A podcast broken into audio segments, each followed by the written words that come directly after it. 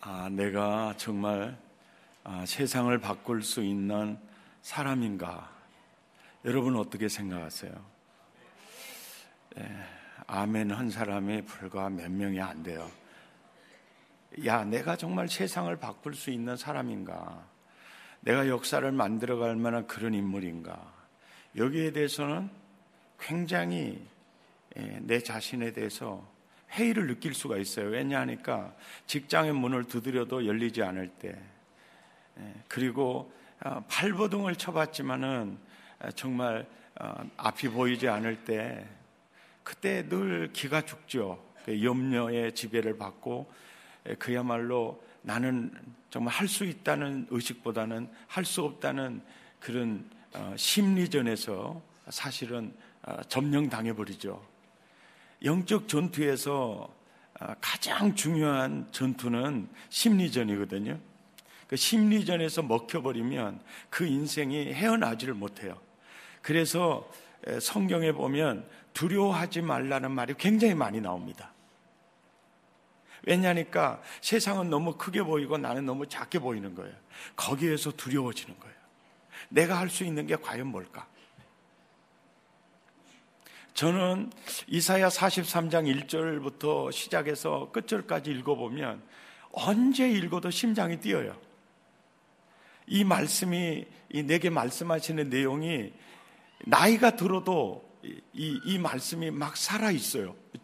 이 말씀을 오늘 새벽에 전하려고 생각하니까 잠이 한숨도 안 와요. 그래서 철야하고 왔어요. 그 여러분, 야, 내가 정말 세상을 바꿀 수 있는 인물인가? 그 내가 자신이 없어요. 왜냐하면 내 자신 하나도 이렇게 추스를 가기가 나는 힘들다는 생각이 들어요. 아버지는 대단하고 나는 쪼다같고 또 형들, 형제들은 정말 너무 잘 나가는 것 같고 나는 정말 그래요. 그래서 오히려 예, 강하고 담대함보다는 그 두려운 의식이 밀려와요. 이게 사탄의 전략이에요. 내가 정말 세상을 바꿀 수 있는 그런 인물인가? 이거에 대해서 주님이 이렇게 말하는 거예요.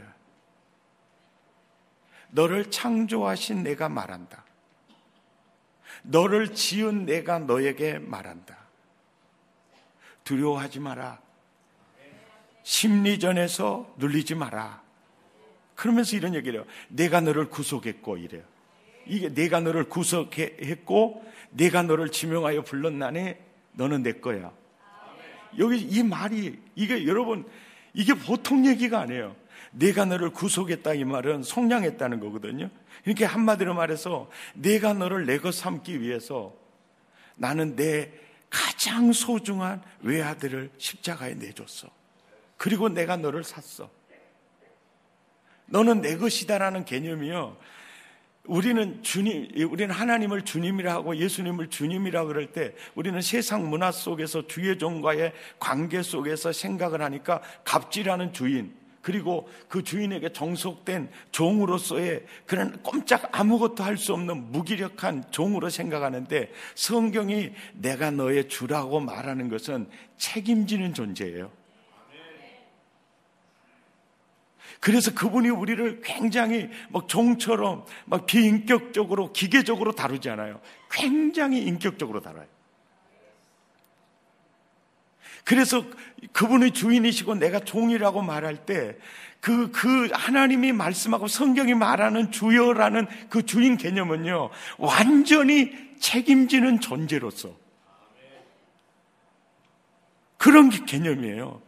갑질하는 세상 문화 속에서 그 주인과 종의 관계가 아니거든요.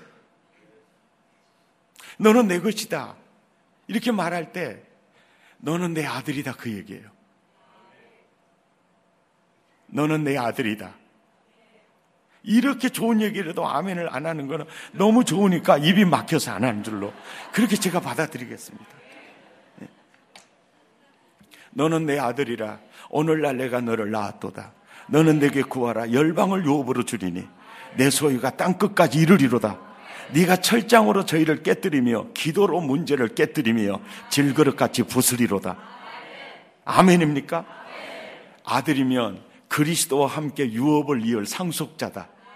그 이 너는 내 것이다, 내 아들이다라고 말할 때 그 신분 상승에 대해서 에베소서 2장 1절부터 그래요. 너희는 공중의 권수에 잡은 자를 따라 본질상 진노의 자녀였지만 하나님이 너희를 사랑하는 상상할 수 없는 사랑을 인하여 예수 그리스도와 함께 일으키셨고 함께 살리셨고 하늘에 앉혔다 그래요.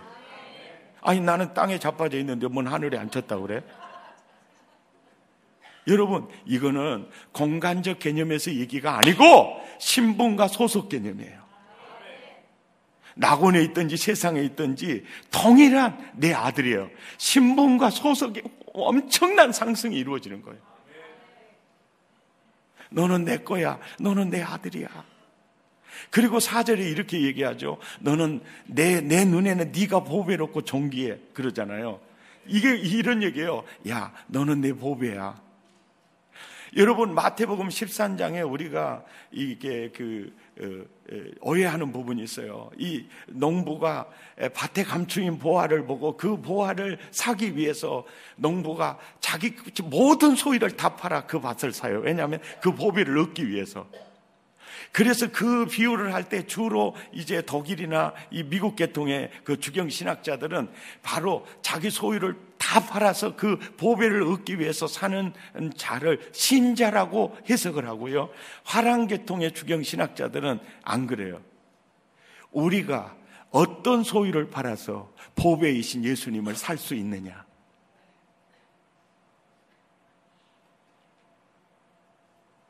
그리고 우리가 그 예수를 사기 위해서 뭐 어떤 소유를 팔았느냐? 사실은 보배는 우리들이라는 거예요. 나를 당신의 아들 삼기 위해서 하나님이요. 예수님은 자기 소유를 다 버린 거예요. 너는 내 거야. 너는 나의 보배야. 그리고요, 저는 이 말씀, 스바냐 3장 13절. 그가 너로 인하여 기뻐, 기뻐하시리라. 이게 뭔 얘기냐면, 너는 나의 기쁨이야. 저희 어머니가 42살에 혼자 돼서 혼자 농사를 지어요. 모내기를 해요. 사람 사서 모내기를 하면 못줄을 잡고 못줄을 띄면서 뭐를 다 심어요. 그런데 그 많은 일꾼들을 이렇게 귀영탱이 그 부분을 심으면 능률이 안 오르니까 그 부분은 다 끝나고 난 다음에 일이 다 끝난 다음에 어머니 혼자 그 귀영탱이를 심어요.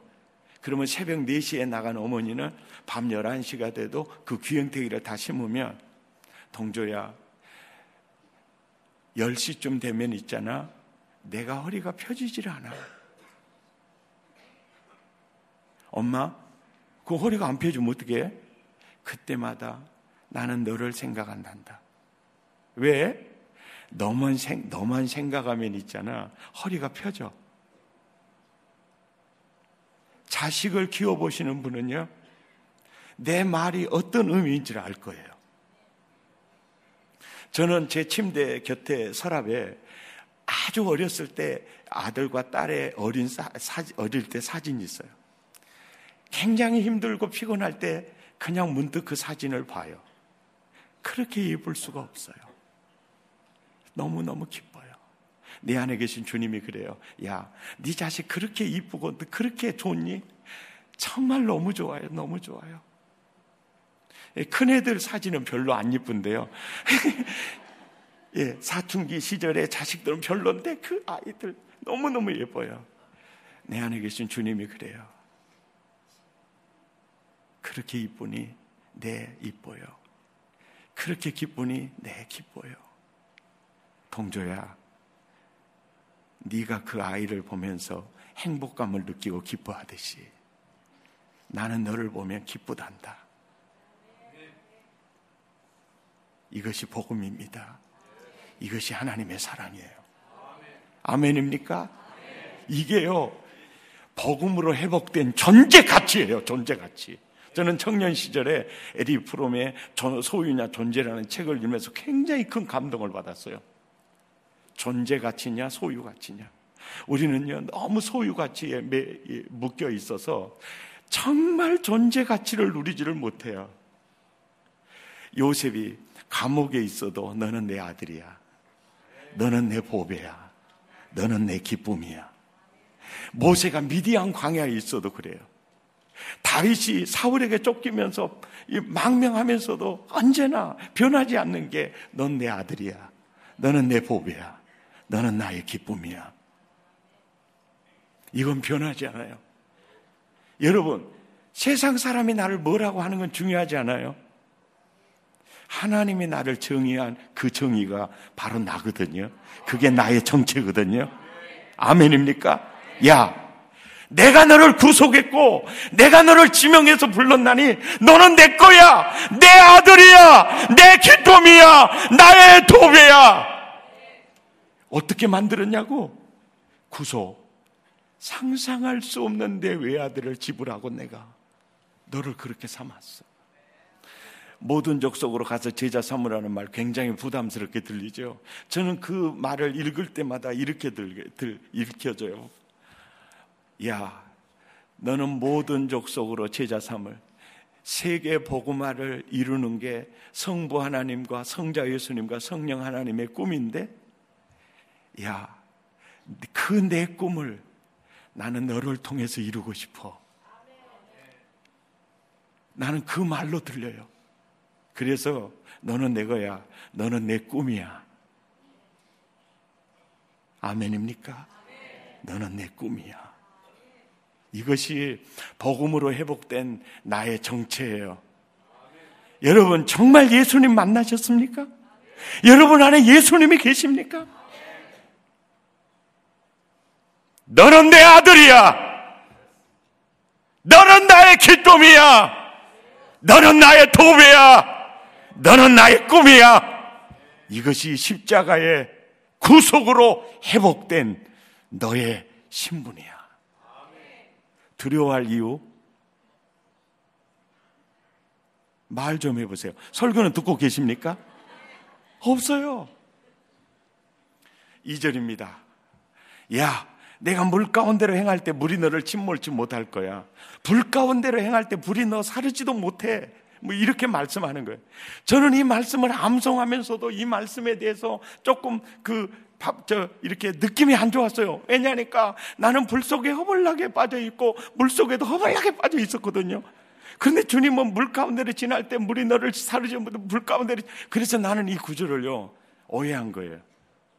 야, 물 가운데로 지나지 않게 해줄게. 불 가운데로 지나지 않게 해줄게. 그렇게 받아들인 거예요.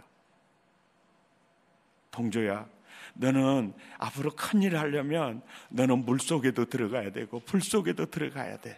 그러나 중요한 것은 물이 너를, 불이 너를 사르지 못해.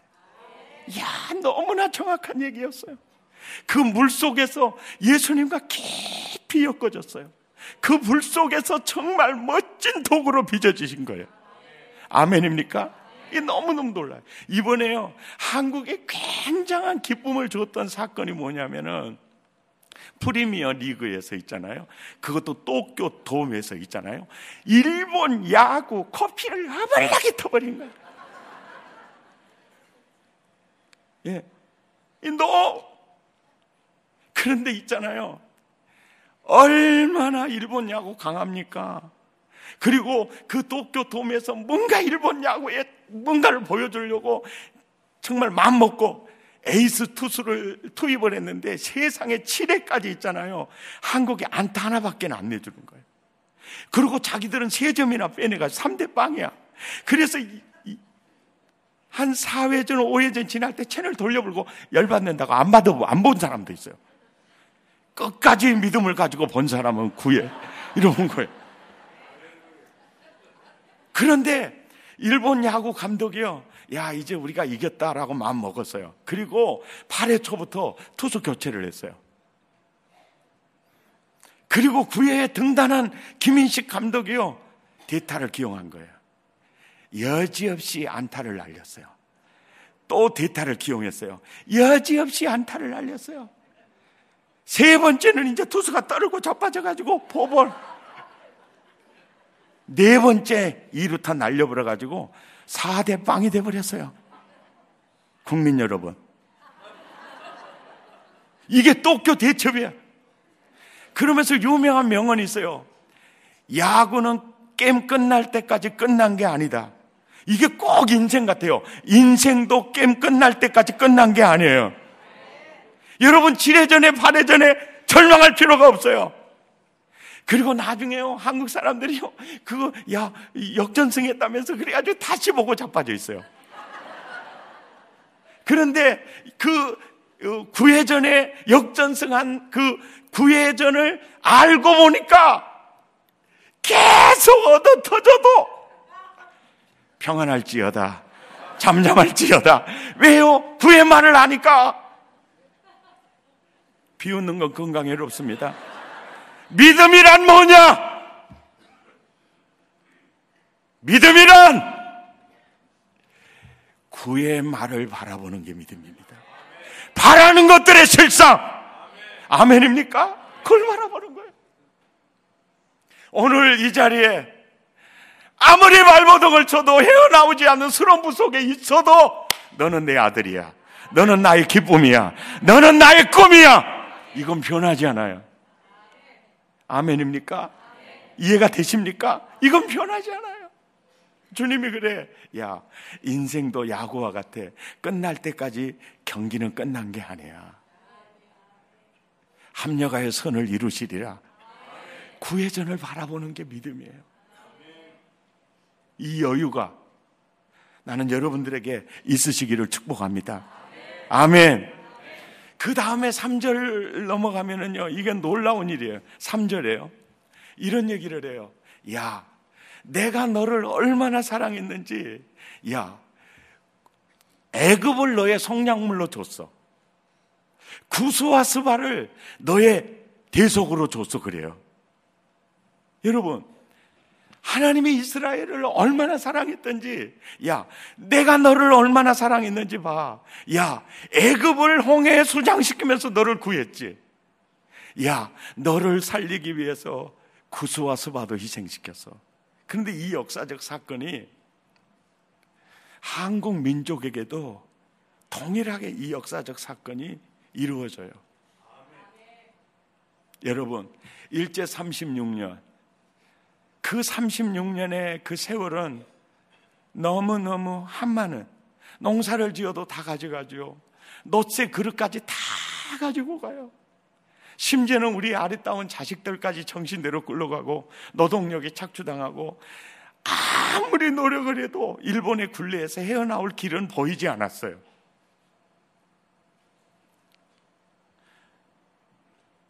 중일 전쟁을 통해서 중국이 더 이상 한국의 그늘이 되지 못하도록 말뚝 박았고 그래서 고종은 이 러시아 공간으로 피신을 해요. 그럴 때 너일 전쟁을 통해서 이 한국을 손 못 대도록 완전히 말뚝 박았어요. 일본은 영국과 미국의 도움을 받아서 완전히 한국을 삼켰습니다. 정말 쓰라린 아픈 역사가 있어요. 주기철 목사님 같은 경우에 신사참배를 반대하면서 모진 감옥 그, 그 고난을 당하면서도 이 민족을 위해 기도해요. 살려달라고 기도해요. 여러분, 지난번에 그 중국에서 그 열병식 했잖아요. 그래서 이를테면 일본을 이게 일본에게 승리한 60주년 기념 열병식을 했어요. 그 다음에 이제 북한도 열병식을 했어요. 그 열병식에 등장하는 사람들이 뭐냐면 우리 군인들이 이렇게 싸워서 일본과 싸워 이겼다. 이 사기치고 있었어요. 중국도 사기치고 있고 북한도 사기치고 있었어요. 어, 여러분, 우리가 뭘 잘해서 이렇게 이긴 게 아니거든요.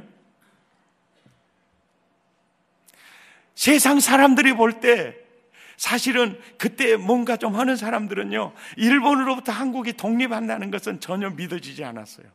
그래서 뭔가 좀 눈이 띄고 이런 사람들 전부 일본 친일파가 다 될 수밖에 없었어요. 그런 환경이에요. 그런데 정말 이름 없이 빛도 없이 허덜허덜허덜 떨면서 독립을 위해서 기도했던 그 종들의 기도를 하나님이 듣고 계셨어요.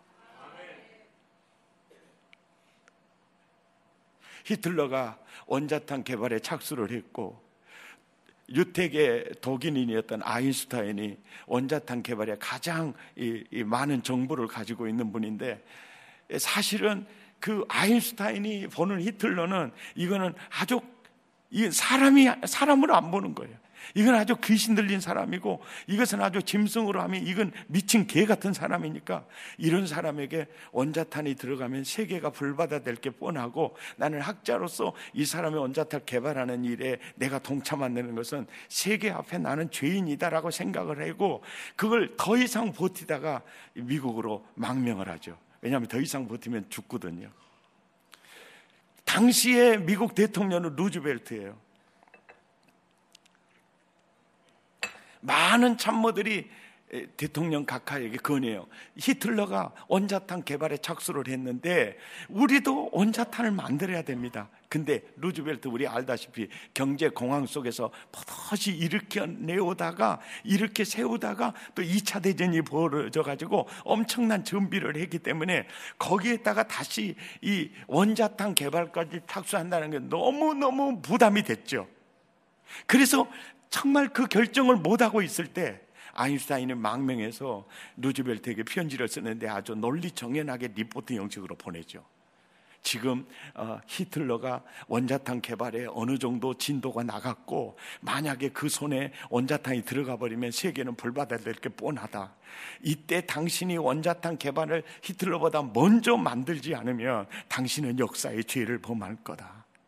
그럴 때 그 편지를 받고 루즈벨트가 맨하탄 프로젝트를 선언, 선언하죠. 그게 원자탄 개발이에요. 한국 돈으로 277조가 들어갔고 그리고 20만이 동원됐어요. 그리고 1945년 7월 6일 멕시코에서 원자탄 최종 실험 성공을 해요. 그런데 하나님이 참 놀라운 거예요. 일본이요, 영국과 미국의 도움을 받아가지고 중일전쟁, 너일전쟁 다 이기고 우린 다 삼켰잖아요. 그런데 그 일본 나라가요, 미국에 대해서 등을 딱 돌리고요, 이태리하고 독일, 히틀러하고 손잡고 있죠.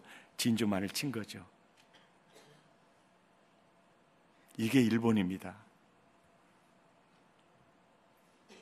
그런데 그때 그 일본의 그 전투하는 미군 병사들이요, 미군 그 사령관들이 우리가 전쟁도 많은 나라와 치료받지만 일본 이건 사람이라고 말할 수가 없고 놈들처럼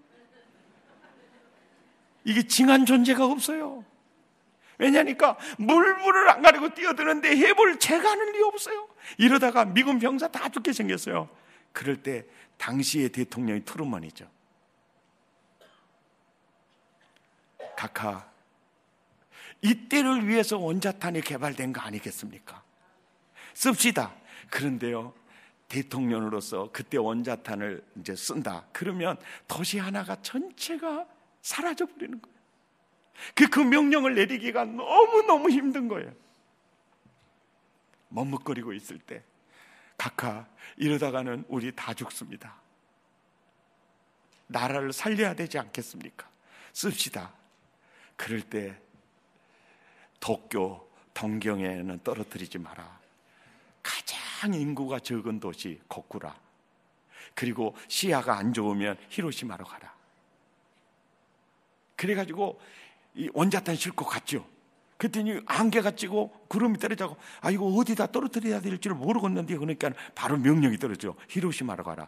그래가지고 일본에서 탄생한 언어 중에 거꾸라의 행운이라는 말이 있어요. 안개와 구름 때문에 살았다가 나요. 그 히로시마에 떨어뜨렸어요.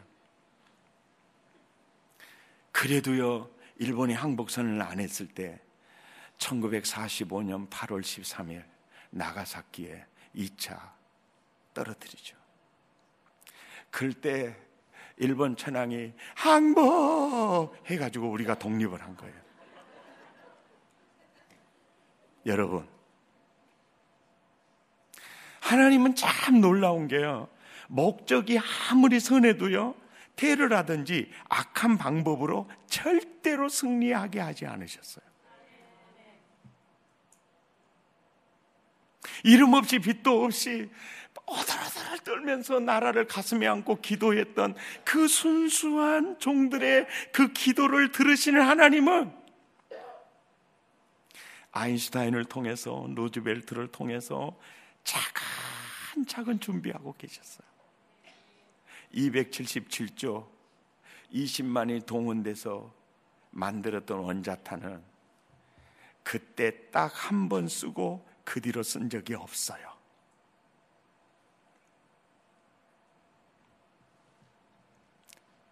한국을 하나님이 얼마나 사랑하셨는지.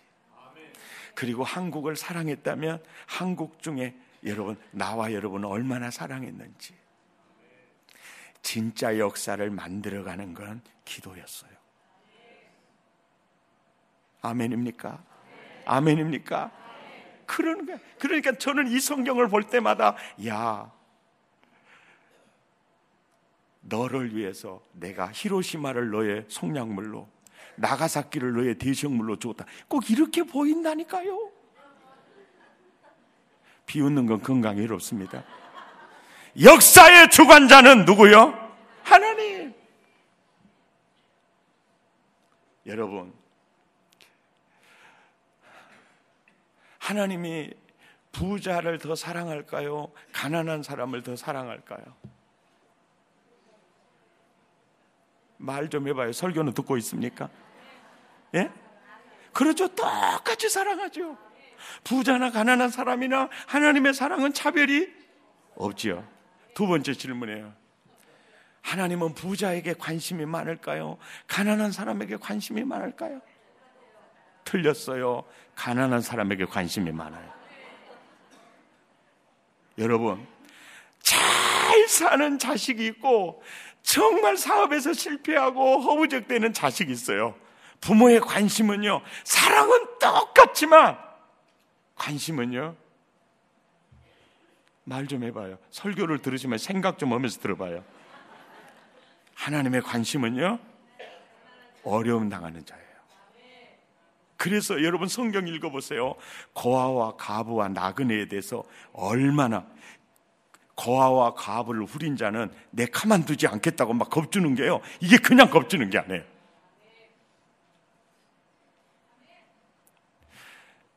우리가 어떻게 보면 가장 힘든 처지에 있을 때 그분의 관심은 너무너무 놀랍게 쏟아지는 거예요. 당시의 세계 역사 가운데 이 한국이라는 그 나라가 일본에게 인권 유린을 당하면서 가장 비참하게 있을 때 그들의 기도를 외면할 수 없었죠. 따라서 합시다. 오메 오메. 역사를 만들어 간 것은 기도구마이. 할렐루야. 아멘. 야, 너무너무. 우리 세상을 바꾸자. 바꿀 수 있습니다. 기도의 불길로 바꿀 수 있어요. 여러분, 이제 또 이제 사절 말씀을 보겠습니다. 이게 마지막에 이제 사절을 보는데 내 야, 네가 내 눈에는 보배롭고 존귀하며 내가 너를 사랑하였은즉 내가 네 대신 사람들을 내어 준다 그러죠. 그리고 백성들이 네 생명을 대신한다 그러죠. 여러분 이게요. 한국 근대 역사를 보면 정말 그러셨어요. 사실 우리나라는요. 미국과 관계가 아주 안 좋은 그 이유가 있어요. 그 이유가 뭐냐면 미국이라는 이 강한 강대국 나라가 이제 영국이나 프랑스에 합쳐도 이제 경제력이 안 될 정도로 이제 그 경제권을 확장해 가기 위해서 전 세계적으로 이렇게 통상을 맺기 위해서 팔부둥치는 때가 있었어요. 그때 한국에도요, 제네랄 서머너가 온 거예요. 우리 통상 관계 맺자고. 그럴 때 그 배에 토마스 선교사가 타고 있었죠. 대동 강멸에서 격추시켜요. 그럴 때 미국에서요, 이 통상 관계 맺고 서로 잘 살아보자고 하는 이 배를 격침시켰다는 이 이런 나라가 무슨 이런 나라가 있느냐 그래 가지고 중국에 주둔하는 12척의 군함을 파송하잖아요. 강화도로. 그래 가지고 상선을 격추시킨 것에 대한 사과를 받고 다시 한번 우리는 전쟁하러 오는 게 아니고 우리 통상 관계 맺기 위해서 왔다. 그리고 강화도 뭐, 뭐 초전 박살 났죠. 그러면서 그러죠. 우리는 전쟁하기 위해서 온 게 아니에요. 우리는 당신된 나라와 통상 관계를 맺기 위해서 왔어. 그리고 상선을 격침시킨 데 대한 사과를 받고 이러려고 왔어. 그런데 한국의 세구 계획은 너무 높았죠. 그래서 3개월 만에 문을 두드리다가 다시 철수합니다. 그 뒤로 미국은 한국에 대해서 굉장히 감정이 안 좋습니다.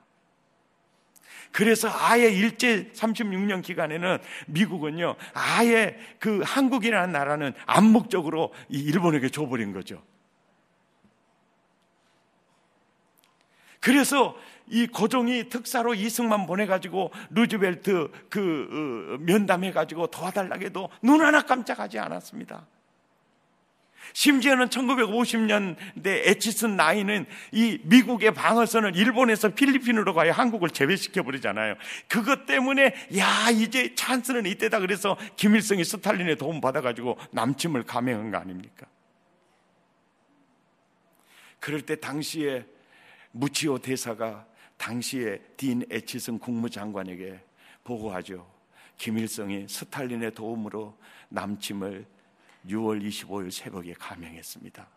그럴 때 당시 대통령 트루면 미주리주 그 앤더슨 고향에 일로 가 있을 때 전화하죠.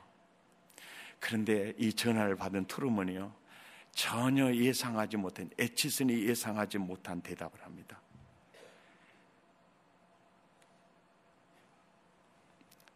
가만두지 않겠다.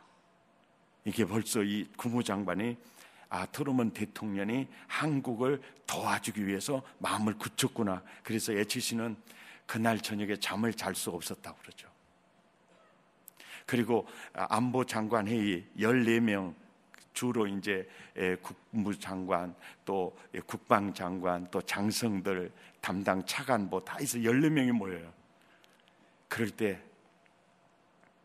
트루먼이 담붙죠. 14사람을 담물어요. 이럴 때 한국전을 한국에 대해서 어떻게 하면 좋겠느냐? 트루먼을 제외한 13명 전체가요. 한국을 도와야 합니다. 이렇게 한국에 전쟁이 일어난 거 미국에도 책임이 있습니다.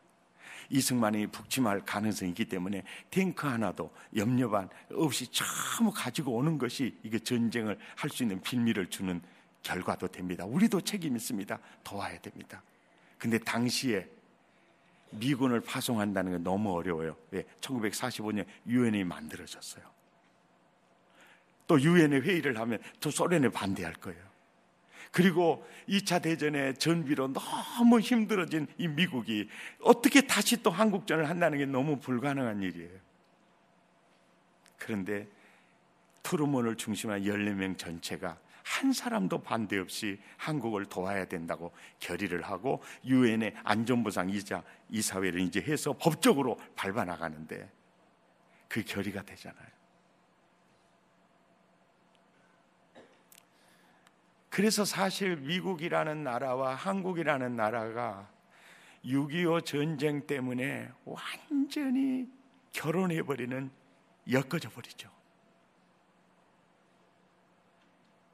그리고 약 미군이 5만 명이 전사하고 그 중에서 50명은 장성 아들이 죽거든요. 그리고 전투병을 파병하는 나라가 16나라고 이렇게 군수, 의료 지원한 나라까지 60 몇 개국이 돼요. 한 나라를 살리기 위해서 이렇게 많이 동원된 적이 없어요. 하나님이 한국을 어떻게 쓰시려고 계획하셨는지 아시겠죠? 참으로 놀라운 일이에요. 그 모든 그 그들이 그 정치인들 그 지도자들을 움직여서 이렇게 움직이도록 역사하는 게 뭐였을까요? 공산당들에게 잡혀 죽으면서 그저 너무너무 고통스럽게 죽어져 가면서도 민족을 가슴에 안고 기도하는 성도들의 기도잖아요. 아, 역사는 기도가 만들어 가는구나. 아멘입니까? 저는 이 사실을 한국 역사를 보면 알 수 있습니다. 이승만, 하, 얼마나 멋진가 보십시오. 그런 그 외교 정책에 대해 탁월한 미국과 한국 간의 그 안보 이게 미국이 어려우면 우리가 가서 도와주고 우리가 어려우면 미국이 책임져 주고 그래 가지고요. 휘전을 다 그으면서요. 최전방에 그 대치에서 근무 쓴 사람이 유행 저 미군이에요, 미군. 그러니까 이제 한국 근대화 될 수 있도록 자본이 들어올 수가 있는 거예요. 왜냐하니까 미국이니까. 그러니까 이제 저기서 이제 또 시작하면 미국하고 붙은 거예요. 최전선에 미군이 있어요, 미군이요. 그 도끼 만행 사건이 그, 그거 아닙니까? 미군 뒤에 한국이 있는 거예요. 이 모든 거. 그렇게 해서 하나님이 한국 경제를 일으키고 또 선교사를 파송하고 이게 놀라운 역사예요. 사실 이스라엘하고 한국이라는 나라하고 굉장히 공통점이 있어요. 석유가 나지 않는다는 게 공통점이 있고요. 그 다음에 이스라엘 나라 주변에 전부 원수 국가들이 잡아먹으려고 이렇게 으르렁거리고 자빠져 있고 우리나라도 똑같아요. 또 땅 면적이 적다는 것도 똑같아요. 왜 그럴까요? 이스라엘아, 너희의 기업은 땅이 아니라 자원이 아니라 나다 나다. 아멘입니까? 한국이여 너의 기업은 나다 나다. 할렐루야. 저희 어머니는 마운드에 혼자 돼서 배다른 삼형제가 두드러 패고 쫓아내려고 그럴 때 예수 믿었어요. 교회 나가면서부터 새벽 기도를 받지 않았습니다. 새벽 종직이었죠. 그 종줄 놓지 않으려고요. 어디 갔다가도 당일 날아요. 왜냐하면 그 종줄 안 놓치려고. 그 어머니의 기도가 나를 세웠고, 나를 통해 교회가 세워졌고, 그러잖아요. 기도가 역사를 만들어가는 거죠. 지금 여러분 가정에 또 자녀들이 정말 여러분의 생각지 않게 곁길로 갈 수 있어요. 그러나 저도 그랬었거든요. 근데 어머니 기도가 만들어가는 거예요. 역사는 기도가 만들어가는 거예요. 기도가 하는 일이 큽니다. 아멘. 여러분, 우리 청년 여러분, 내가 뭔가를 하려고 하지 말고 그분의 손을 움직이려고 하세요. 아멘입니까? 그분의 손을 움직이려고 하세요. 세상은 크게 보이고 나는 작게 보일수록 기도의 줄을 잡으세요. 아멘입니까? 기도의 줄을 잡으세요. 여러분 이 특세를 왜 하는 줄 아세요? 행사로 하는 게 아니에요. 회 받으려고 하는 게 아니에요. 특세를 하는 걸 뭐냐? 기도의 줄을 잡기 위해서 하는 겁니다. 아멘입니까? 기도의 줄을 잡기 위해서 하는 거예요. 이 사람들이 그래요. 야, 기도가 뭐냐? 기도가 다냐? 뭐 공부 열심히 해야지. 뭐 기도가 다냐? 그 사람은 기도 안 해본 사람이라 그래요.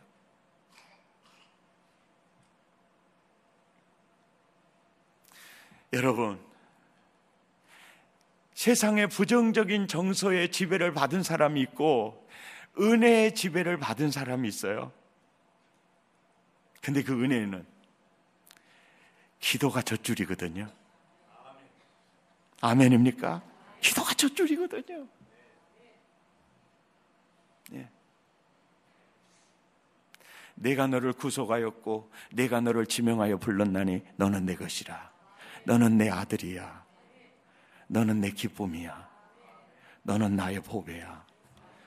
너는 나의 꿈이야. 하나님이 나를 사랑하시고 나를 향해 놀라운 계획을 가지고 계세요. 이 사실을 믿으십니까? 이게 복음입니다. 내가 기도하면 주님이 일하기를 시작하세요. 그리고 힘들고 어려움을 당하면 당할수록 그 사람의 기도에 귀를 기울여요. 왜냐하면 하나님은 어려운 자녀들을 향해서 계속 관심이 쏟아져 내리니까요.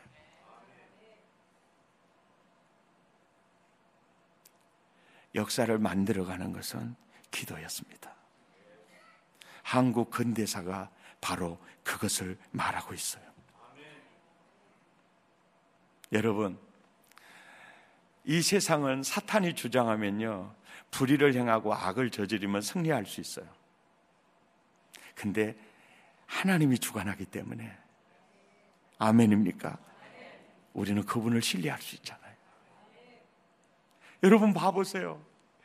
그래 맞아. 역시 역사의 주관자는 하나님이셨어. 하나님은 살아계셨어. 아멘입니까? 여러분 신앙생활 하면 할수록 이 점을 느끼게 될 줄 믿습니다. 저는 어, 내 이름 아시죠? 이 찬양을 늘 불러요. 늘 불러요. 이 찬양을 부르면 정말 상처받았던 자존감이 다시 살아나요. 자신감도 살아나요. 그리고 하나님과의 관계가 막 회복이 돼요. 너무너무 좋아요. 우리 여러분 입술의 노래만이 아니라 정말 가사를 생각하면서 그분을 묵상하고 그분의 임재를 사모하면서 오늘도 함께 찬양했으면 좋겠습니다.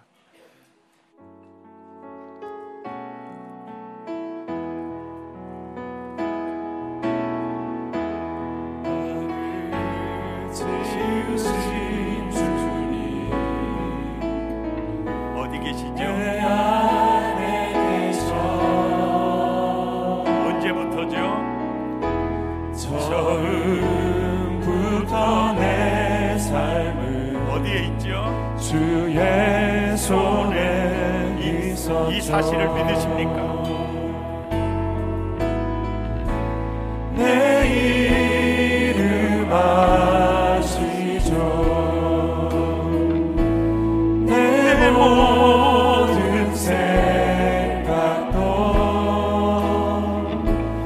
내, 내 흐르는 눈물. 누가 닦아주시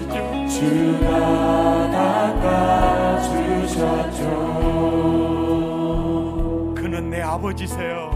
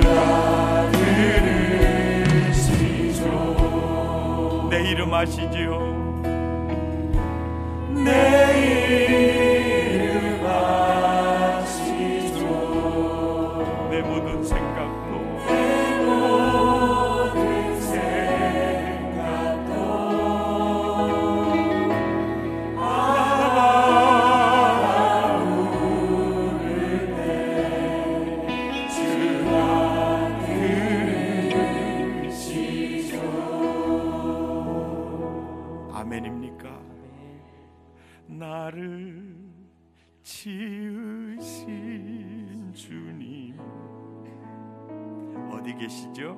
내 안에 계셔 처음부터 내 삶은 처음부터 내 삶은 어디 있었죠?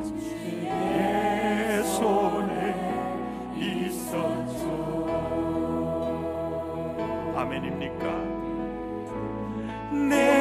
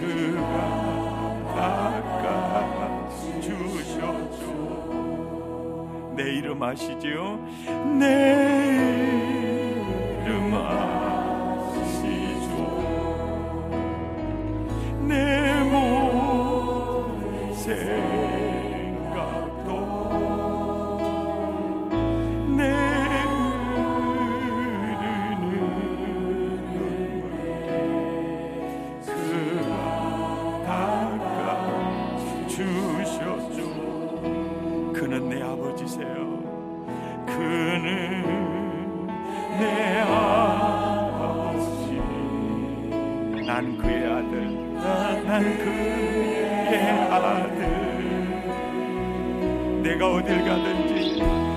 내가 어딜 가든지. 날 떠나지 않죠. 떠나지 않소. 내 이름 아시지요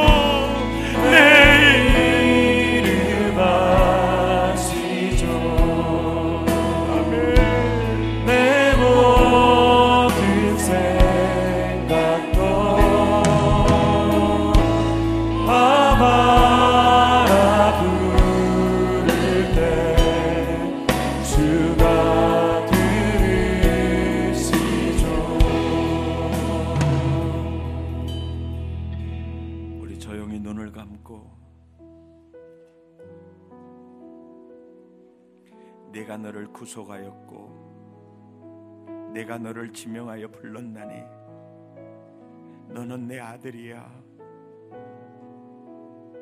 너는 나의 보배야. 너는 나의 기쁨이란다. 그리고 너는 나의 꿈이야. 아브람처럼 베드로처럼 내 꿈을 이룰 너는 내 꿈이야. 불 가운데로 지날 수 있어.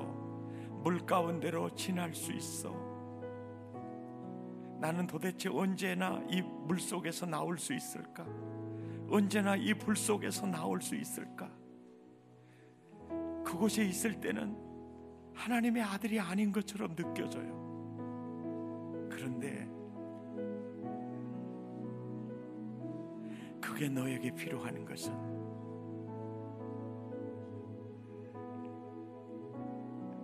그래야만이 너는 강한 그릇이 될 수 있기 때문이란다. 구의 말을 생각해라. 합력하여 선을 이루실 거야.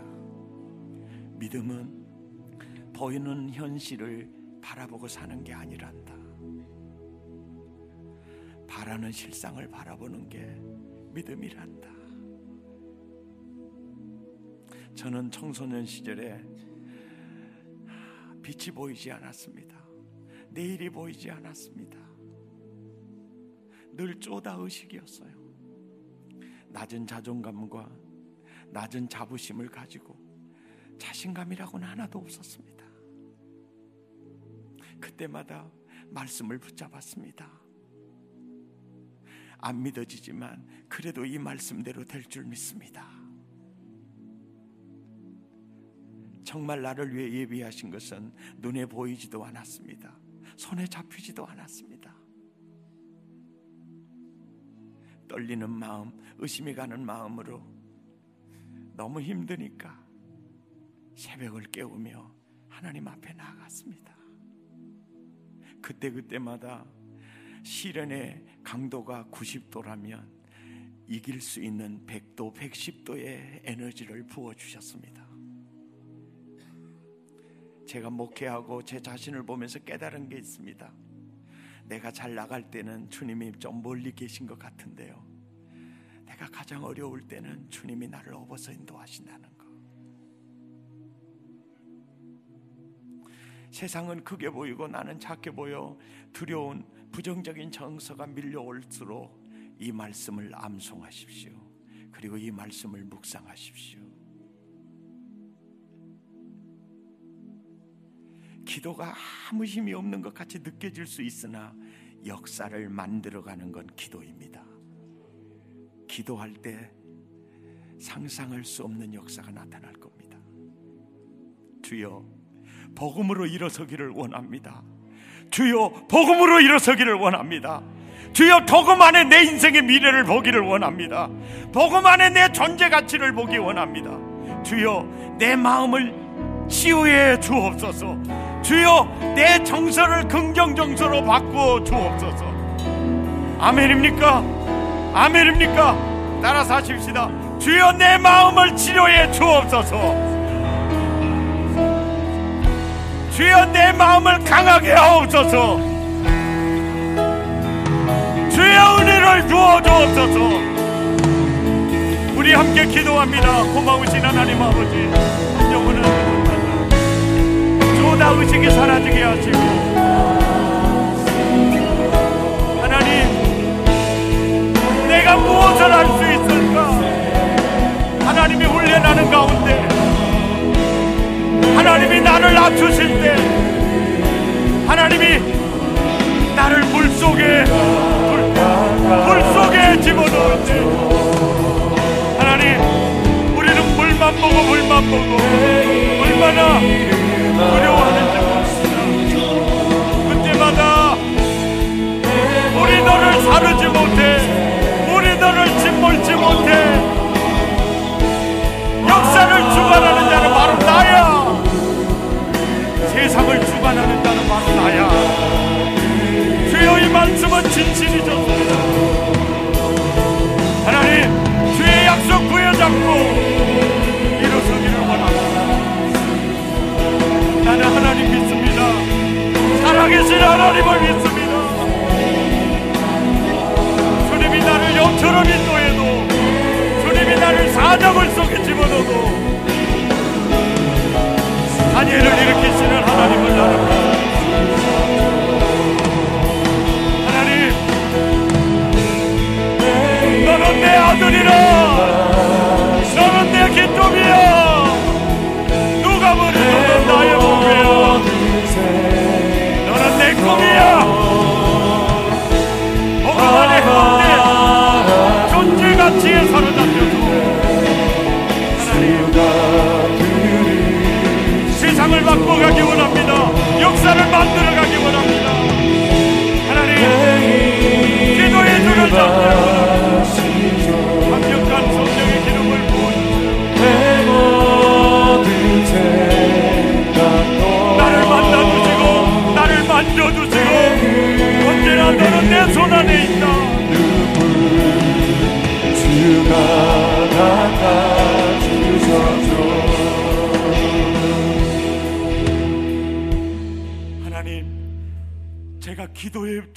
잡기를 원합니다 그런데 내가 육신에게 져서 성령으로 시작하였다가 육체로 마친 것 같습니다.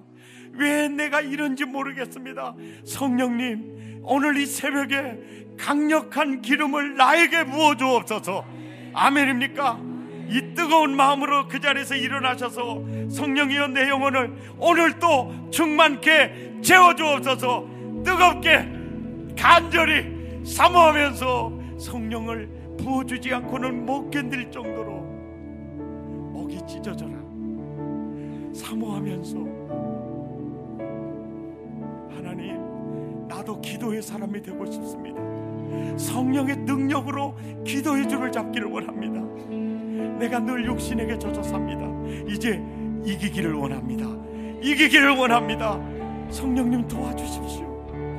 아멘입니까?